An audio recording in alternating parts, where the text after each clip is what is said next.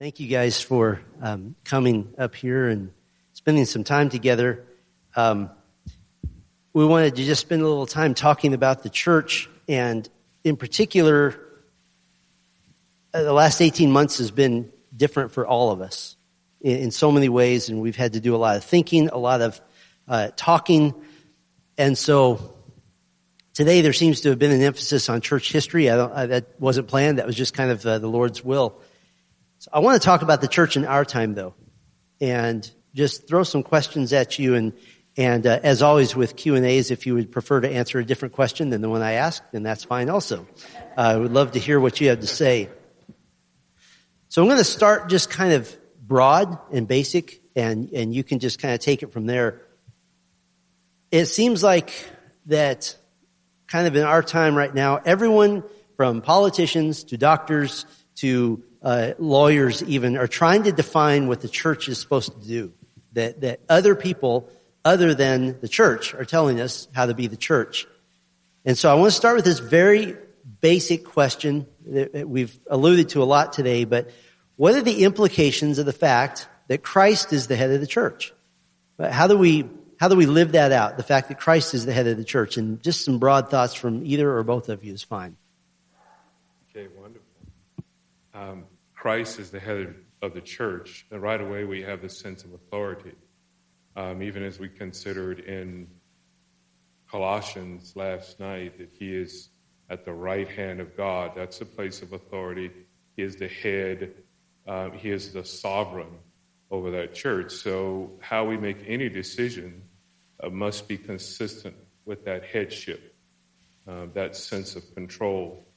And, and therefore, he has given men in the church the leadership, the care of his church, and they have a responsibility to act consistently with him as the authority. And anything that is inconsistent with that is really a denial of his headship. We're, we're creating, quote, a new head for the church. That's why the Pope is not the head of the church. Um, no ecclesiastical body is the head of the church. It, may have a role in helping guide the church, but it's not its head. And the moment anybody, any group of people um, are inconsistent with that, they have to be denounced, ignored, um, and we would say even um, revolted against, protest. Yeah. Yeah, when the reformers and others talked about Christ as the head of the church. Obviously, there was a specific historical context behind that.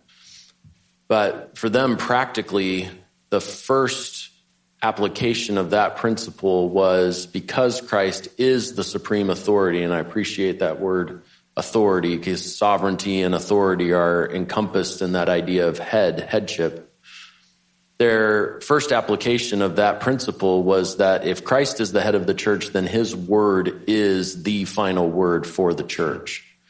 So the reason that we align ourselves underneath the teaching of scripture, the reason we preach from the word of God, the reason we celebrate the word of God resonating in our hearts and in our minds is because it is Colossians 3, the word of Christ, and he is our sovereign king. He's not just the head of the church in a corporate sense. That's Ephesians 1. He's also the head of every believer. He's the Lord of our lives.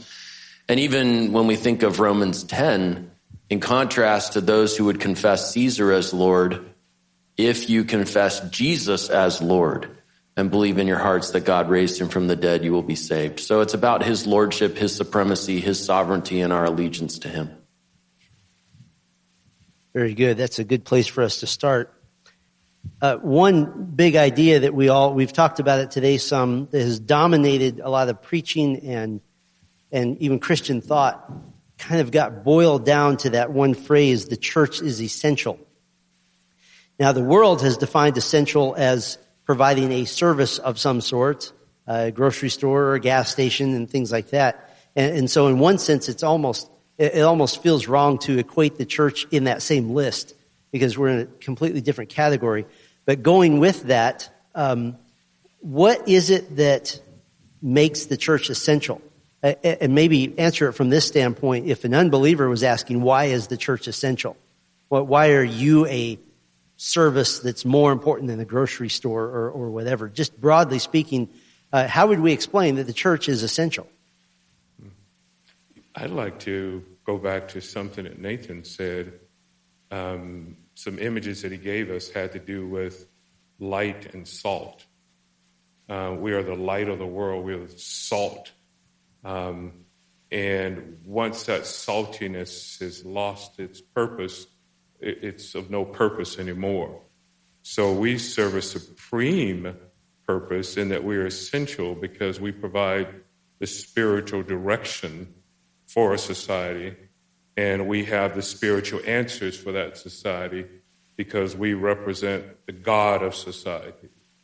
And so uh, one can do without many of the other things that during this time they said were essential.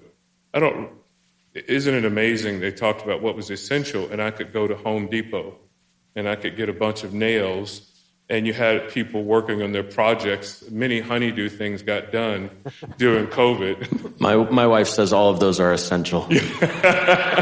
exactly. No, that's essential.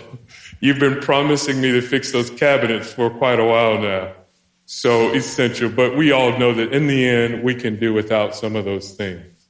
It's nice to work on one's home, to make repairs in our sprinkler system. But you're right. Lowe's, Home Depot, church? No. N- not at all. Because without our message, there is no life. And without the, our message, there is condemnation. Yeah, I, I would echo exactly that, that the gospel of Jesus Christ is the only message that saves sinners from sin. It's the only message that gives those who are hopeless hope.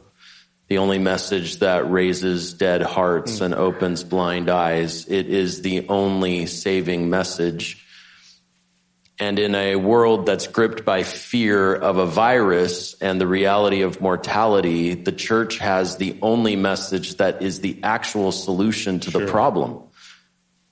You shut down the church, you shut down hope. Sure. That's good. Shut down the church, you shut down hope.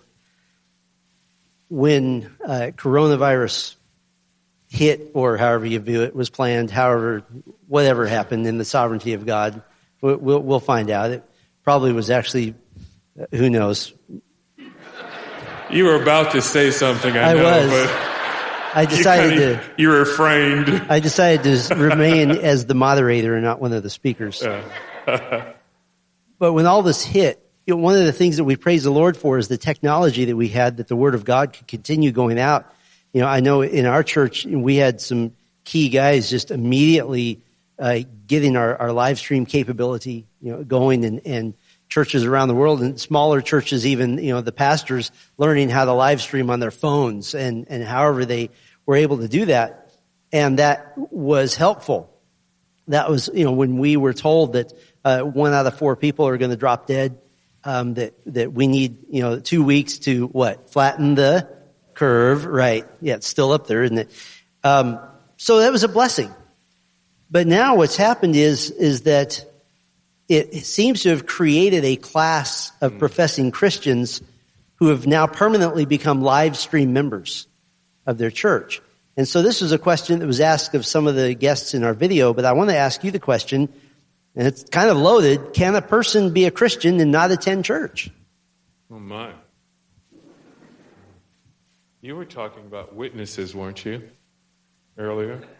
I think you have the answer for this. well, so the answer to that that I would give is that church attendance is not something that we talk about when we talk about what a person must do to be saved, right? The Philippian jailer, Acts 16:30, what must I do to be saved? The answer is not go to church. The answer is believe in the Lord Jesus Christ and you will be saved. Salvation, the gospel is the good news that we are saved, not on the basis of deeds which we have done, not on the basis of our own self righteousness, but entirely because of what Jesus Christ has done on our behalf, taking our punishment on the cross, rising again from the grave, and imparting to us salvation as a result not of anything that we offer him, but because of his grace, the gift of faith and repentance that he gives to those who believe. But those who are truly saved will inevitably bear fruit. They bear fruit because their hearts have been transformed. And so the Bible teaches that although we are not saved by works, nonetheless, those who are genuinely converted can, they give evidence of that genuine, sincere faith in the fruit of their behavior, the fruits of repentance, the fruits of the Spirit. Scripture uses fruit a lot as a metaphor. And one of those fruits of a true believer is that a true believer not only knows that he belongs to the body of Christ, he wants to be with the body of Christ. So if someone says, Well, I love Jesus, but I don't love the church, which was actually conversations yes, we were having right. before coronavirus. Yes. Yeah. My question is, well, what kind of love is it that you profess when the fruit of your life suggests you don't want to have anything to do with the people of God? So I think there are serious questions about the profession of someone who says, Hey, I'm a Christian. I just never go to church. I think that raises questions about the legitimacy of that profession. Sure. No, I would agree with that wholeheartedly. Um, uh, we've often run into people, when I say we, probably all of us at some point, and they'll say, We ask them about their faith, and they'll give us a moment maybe when they profess and they'll say, But I don't go to the church because there's so many hypocrites there. Have you heard that before? And I don't go to church because I was, and some people genuinely wounded by something that happened in the church. Um, but this is Christ's church. He died for the church. So the question is, will Christ put in the heart of a true child of God a desire to be with the people of God? And I believe that he will. And you're right, that was a conversation before. They love Jesus, but not the church, sort of doing the emergent sort of movement, if you will. That's not possible. It's Christ's church. He died for the church. He loves the church. He loves the local church because it's the gathering of his people. And you can't be that estranged family member, if you will, that, that never comes to anyone's birthday or Thanksgiving or Christmas um, because you have issues with other family members and you're okay with that. And so you take that sense in the church. Well, I don't go to church because I have issues with these other family members. Not possible, I don't think. Yeah, and, and just to add to that, maybe we could say it this way if you love the Lord, you will love his body, you will love his bride. And it's, I just don't think it's possible to truly love Christ and not love the things that he loves, and he loves his bride. Uh, I would say this obviously, we recognize that there are people who, for health reasons, want to be at church and they're just not able to be at church temporarily. We understand that. And it's not the kind of thing where we're trying to make those people feel guilty because they have a, a legitimate reason. I think the question, if I'm interpreting it correctly, is really aimed at those who are using this as an excuse for their own laziness, right. which is exposing the apathy of a heart that, again, the fruit of it calls into question whether the profession of faith is really genuine. Sure. Great. Yeah, that's that's been a big issue and, and in a lot of ways has kind of separated the sheep from the goats in some ways. Uh, we, only God knows the state of the heart. But um, I've heard from many pastors who have who have said that certain members of their church they just can't get them back, mm. they, and they don't really have a reason, but they're just not coming back. And so uh, that's for the Lord to decide. But I appreciate your input on that. Uh, during the during the Spanish flu epidemic uh, a century ago, there are many stories of local governments having gone to prominent pastors in their cities and with hat in hand saying, Would you work with us? We need you to close down for a while so that we can use your church as a hospital or um, but, but there, there's much more of a feel of the government seeing the church as a partner. Um, that has not been the case this time around.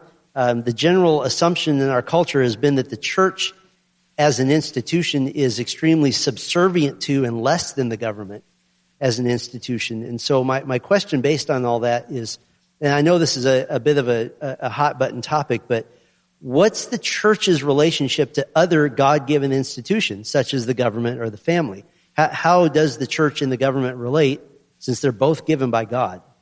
How, how would you respond to some of those, those thoughts?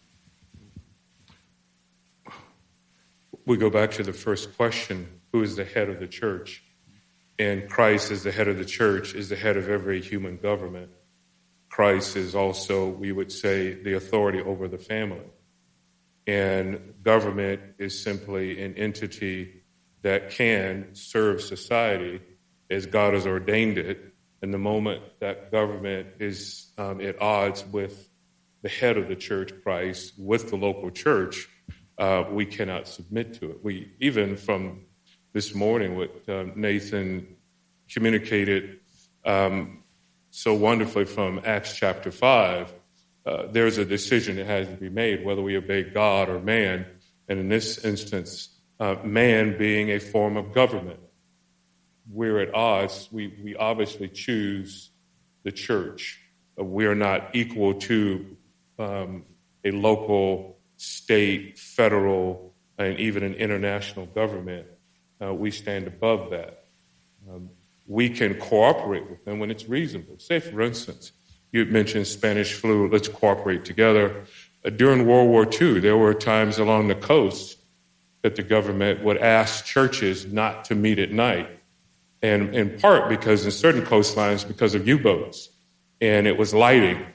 And if they were a meeting that was providing lighting along the coast and they didn't want to have the lighting along the coast. And so pastors said, that's reasonable. But they made the decision. Um, say, for instance, if I were right now, if I were pastoring in Florida and, and there was a threat off the coast and they approached us and said, uh, would you consider not meeting in the evening and having your lights on?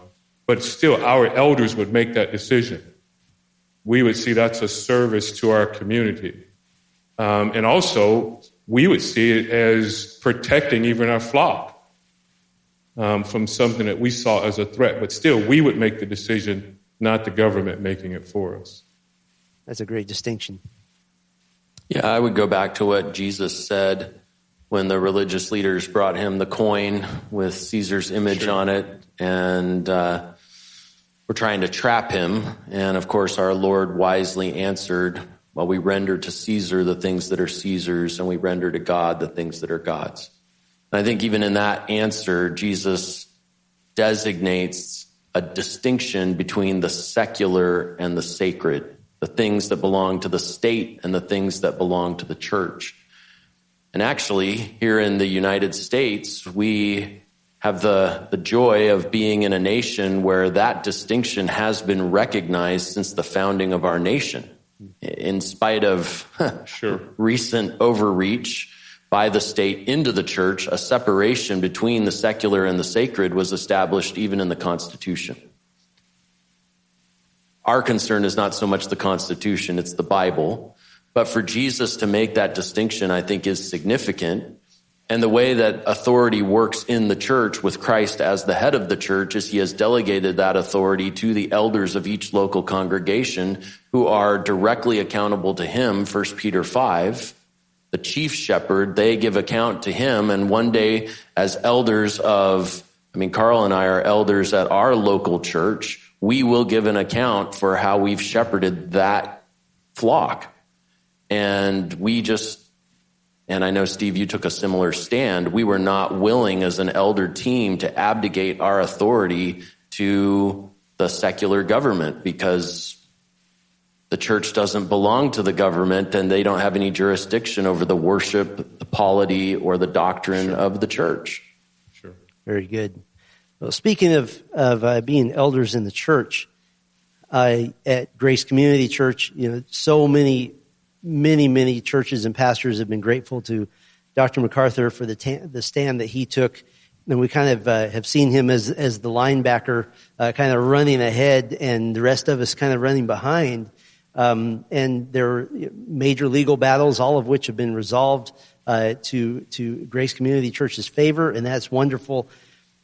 Rather than talking about that, though, I was just curious. You two have been in the middle of all that, and you've been with the church and in the church, and, I'd love to just get some insight on what at Grace Community Church, what's been the general feel and the general atmosphere in the church during all of this time, um, from beginning in COVID all the way through um, recent legal victories that have happened? Is is what has been the feel in Christ Church in your? Yeah, that's church? a great question, and I think maybe Nate, because you're sort of fresh off of writing some of this, even that um, we'll be blessed by soon once it's published.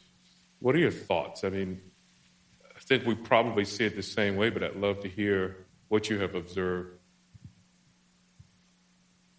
I think it's made us incredibly grateful. There was, I think, a sense prior to COVID where we just kind of assumed that this was something that, hey, we, we meet together every week and we worship the Lord and we love it. But there was something about the threat of it being taken away that made us all so much more grateful for what we enjoy week in and week out we got to observe up close the courage of our pastor, Dr. MacArthur, and he led by example. And even similar to what I was saying this morning from Acts 5, it's not that he was trying to drum up some sort of inner fortitude. He just was consistent in his obedience.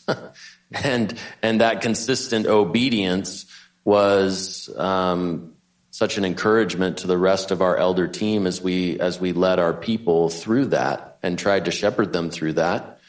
We did stop meeting at first. Uh, March 15th, we went live stream. That was March 15th of 2020 because the initial projections of what the pandemic was going to do were, you know, um, apocalyptic, I think might be the adjective.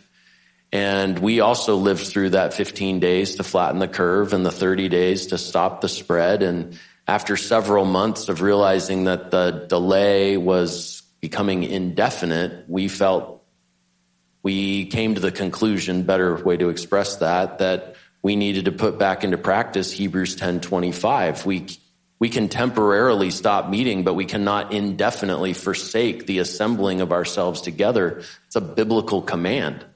And it became obvious that in order to obey that command, we were going to have to respectfully violate some of the health restrictions. And we made that decision. And it was not a difficult decision in terms of knowing what to do. It did have some difficulty in terms of helping shepherd our people in that most of our people were overjoyed. In fact, they had started coming back to church before we officially opened it uh, because they just wanted to be back together with the people of God.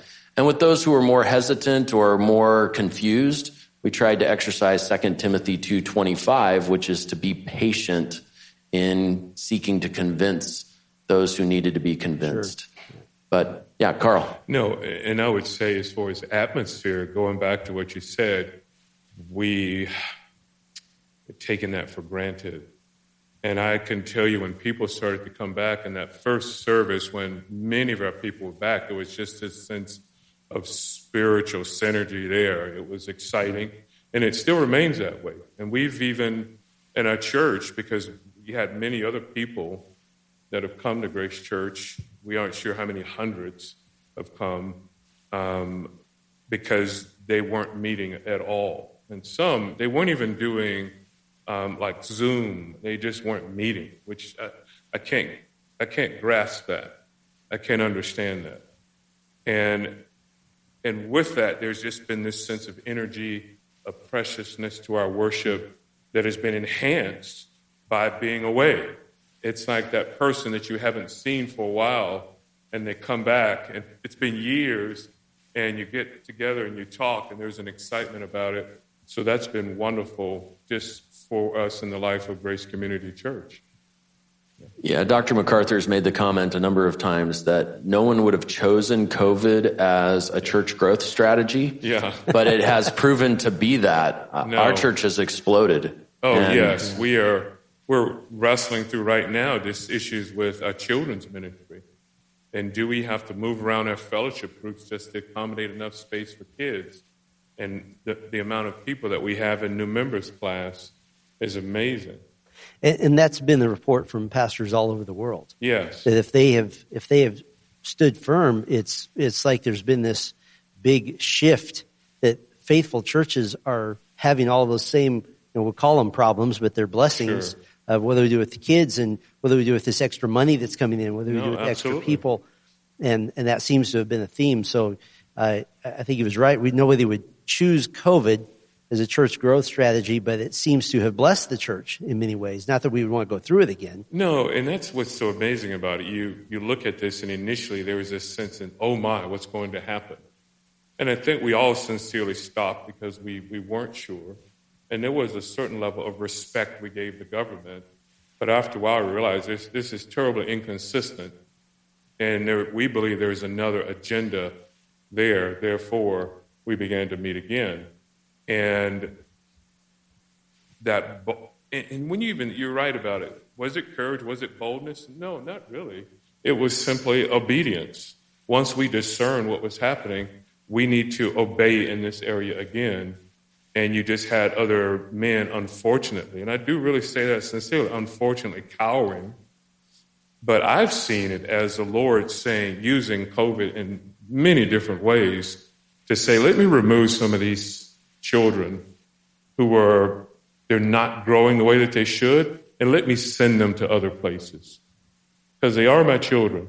Let me send them to other places. And I think some that were not his children, let me send them to a place where they'll hear the gospel Yes. and they'll be confronted over their sin. And I'll be exalted and my son will be lifted up. And I, I see that as a part of God's sovereign plan as well. Very helpful. We're, I, I think most uh, pastors who have been in the middle of this would agree that at least it's a reasonable guess that that this is not the the only time this is going to happen. Oh, That uh, down the road, the, Sure. the the next big thing will be whatever it is that, that the government can use to once again impose their their control. So we have sort of a moment to breathe right now. But my question to you is that um, you know, local churches around the world have had to decide what they're about, and that will probably come about again. So, what counsel would you give to the, the average smaller local churches and their leaders in light of this growing antagonism now toward the gospel, the growing antagonism toward the church, and the fact that governments uh, have found out that they can tell churches to close, and most of them will do it? Um, so, what would you tell those local leaders in this maybe slight moment of, of taking a breath?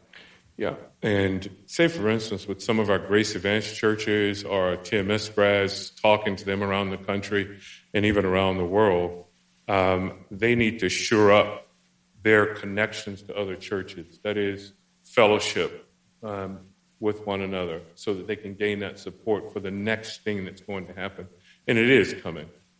They need to think more soberly about preparing their leaders training leaders in their church so that when that next thing comes, they have many voices in their own church that can speak consistently, that can speak biblically to these issues. And I think another thing for churches to think about, um, even what we've heard, you know, in the two messages this morning, one thing we can extract from both, we're here for a reason, it's to be a witness of Jesus Christ. And are, are we about our Great Commission? So I think they need to be in fellowship so that they can have support. They need to train up their leaders more readily so when the next thing happens, uh, they have multiple voices saying the same thing in their midst. And then as well, think Great Commission. Think Great Commission. Very good. Nate? Yeah, I would encourage them to resolve in their own heart what their convictions truly are and determine ahead of time where they will not compromise. And then to have those conversations with their fellow elders so that together as a group of elders of that local congregation, they have already decided in their hearts this is the truth, these are where our convictions lie, and we will not compromise. And if that red line is crossed, then we're going to take the stand that God calls us to take. Um, I, COVID caught the church in North America off guard, right? You mentioned even in your message, Steve, how Satan uses subtle tactics. And in 2019, if somebody had told us, hey, in six months, every church in North America will have voluntarily closed, we would have never believed it. Yep. And yet, that's what happened. And so I think this is a wake up call for the church, for us to get ready and for us to prepare ourselves and for us to recognize things like church is essential and we are not going to compromise or capitulate or give in to the intimidation or pressure that might come from a society that's antagonistic. So um, I think it's a time to reassess and resolve so that the next round we do better as the global church or at least the North American church than we did this time around. Yeah, and it's it, it's forced many people to think through those issues. Um, now there would be a number of people that would say, "Well, we would have never we would never shut down if they told us to stop preaching certain things. Right. We did this for health reasons, and we it, we we deemed it to be reasonable." But the question is, is that really the case? I wonder. I wonder if some of those same churches, when they say you can no longer speak that, will they take that stand? Will they be willing to be defiant against the government? And you're right, I think they do need to have that conversation and say, where is that line in the sand? Do we all agree on that line? Great, then let's move forward. I, I've known of some churches that have even generated documents for their own church with, with you know, Article 1, we will not Sure. vow to this and, and this and Sure. that, and having their elders sign off on that um, so that next time around they, they don't have to think it through. Um, one of the t- kind of transitioning from leadership to the church membership. Um, both of you, I'm sure, talked to many, many pastors, and, and I have as well. When COVID hit, there was sort of a um, uh, almost this I, I was just in a car accident sort of shock A- and there was trouble thinking there's uh, uh, you're trying to read your bible to study for a sermon while taking in the news now i don't like watching the news but i watched more than i ever have in my life and, Sure. and all of us did um, the challenges were huge and i, I think about the the uh, smaller to medium sized churches with maybe just a solo pastor who is m- figuring this stuff out all by himself all while being now trapped at home and having to go out and find supplies for his family. And some of the pastors I talked to, you know, words like overwhelmed and inundated and just underwater emotionally all the time. Th- those are things that came up. And so given these challenges that, you know, leaders have faced in the past couple of years, what are some things that you know, now with this in, in hindsight, if you were talking to the, the, the bread and butter church members of these churches on how they could encourage or strengthen or help their pastors when the next round of however the government decides to insert itself uh, happens, how can they be an encouragement now that we've been through this once? What, what can they do to be helpful? That's a good question. And maybe it ties into what I said earlier about um, making sure that you have other people that are speak that are a voice for you in that church.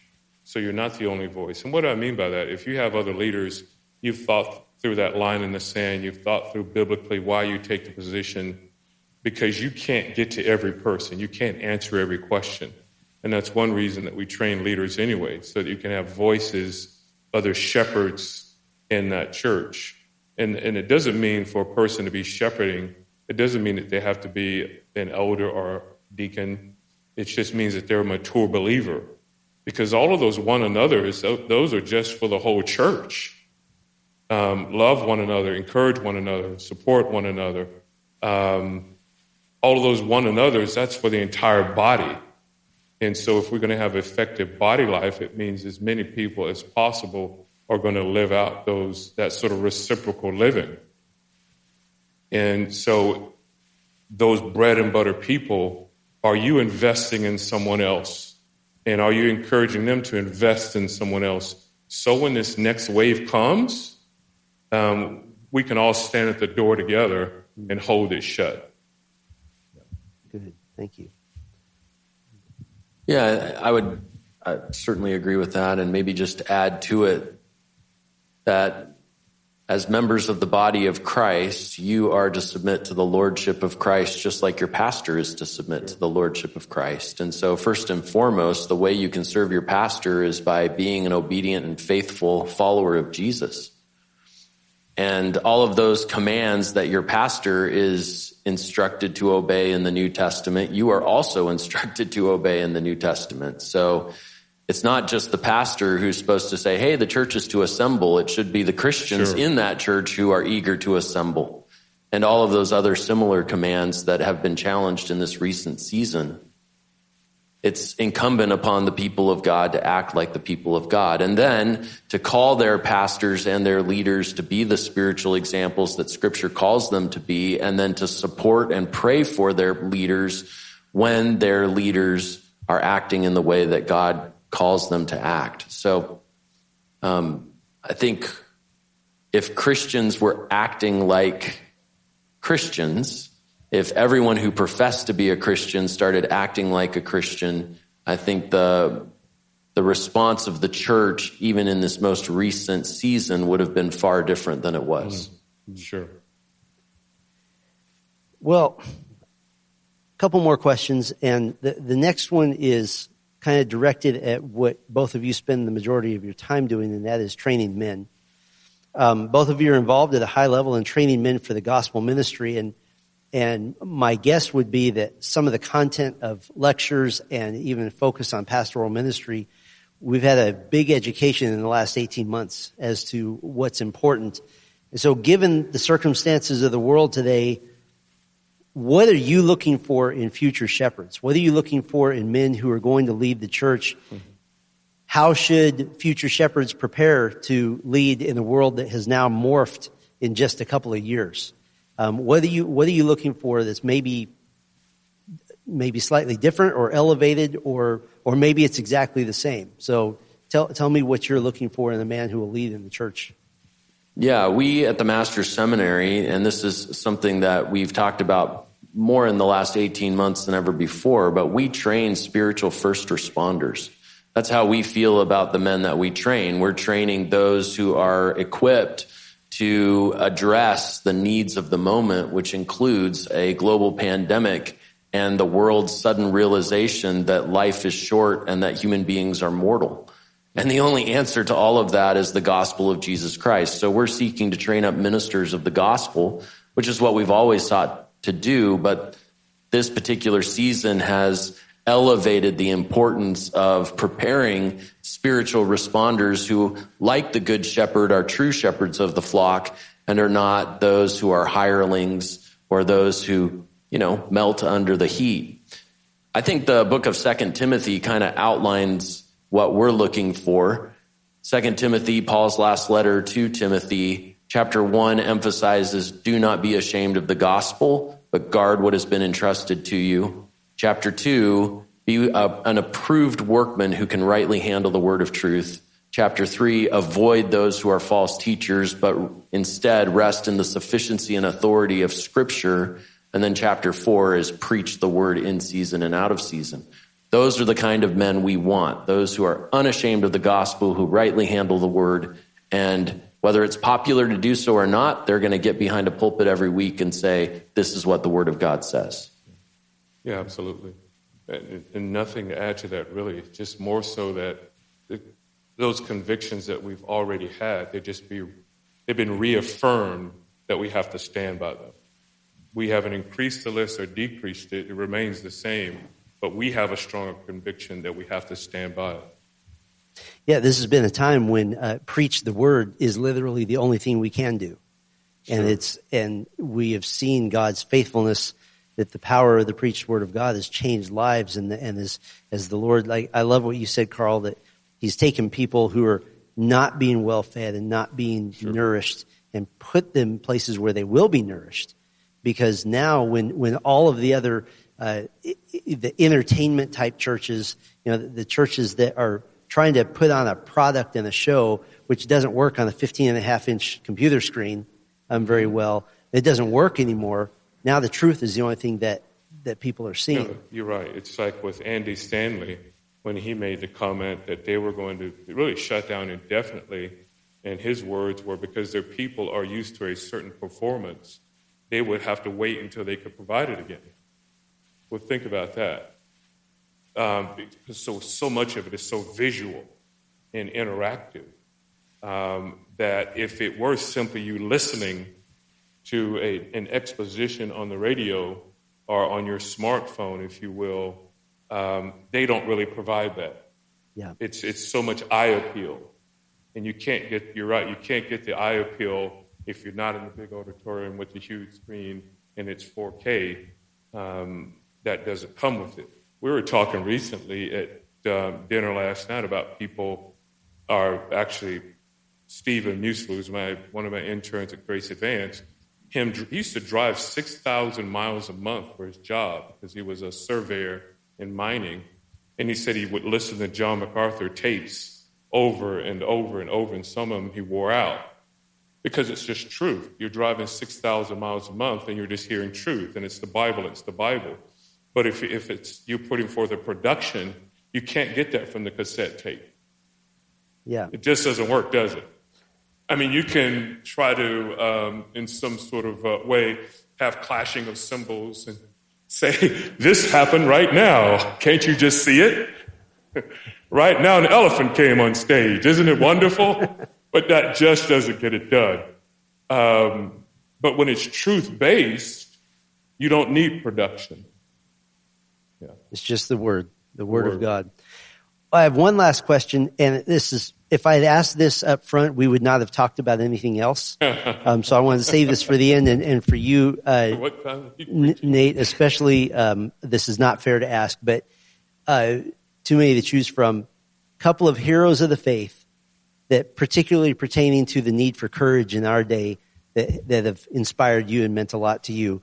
And um, I haven't said anybody can go first. I'm going to let Nate go first on this one, though. Well, after this morning's message, I have to put Polycarp at the top of the list. um, Steve, I really did appreciate the way that you presented the faithful witness of Polycarp. Polycarp's name means fruitful. Doesn't mean many fish. I know that's what it sounds like, but it, it, it means fruitful. Oh my.